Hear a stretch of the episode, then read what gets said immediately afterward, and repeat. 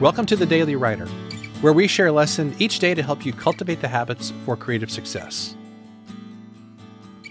Here's a question to consider What activities actually produce writing?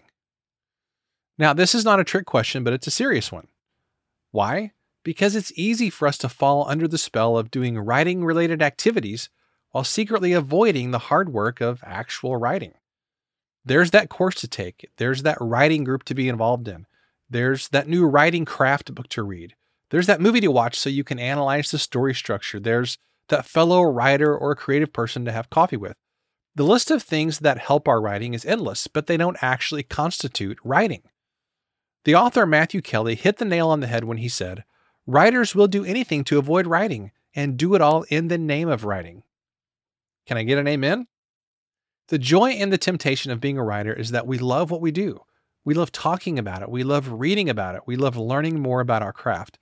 And even though all those things are immensely helpful, maybe they're even necessary, they don't actually get the words written.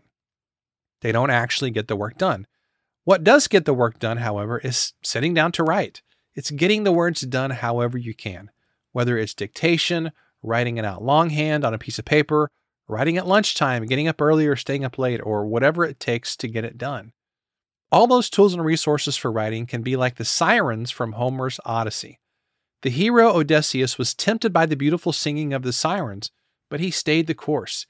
He kept going in the direction he was supposed to be going and didn't get distracted.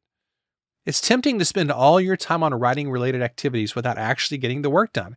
Yes, we must learn, we must connect, we must grow as writers.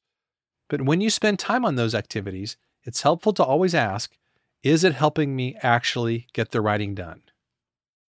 Thanks so much for listening to today's episode. For more, you can visit us at dailywriterlife.com. Thanks, and I'll see you tomorrow.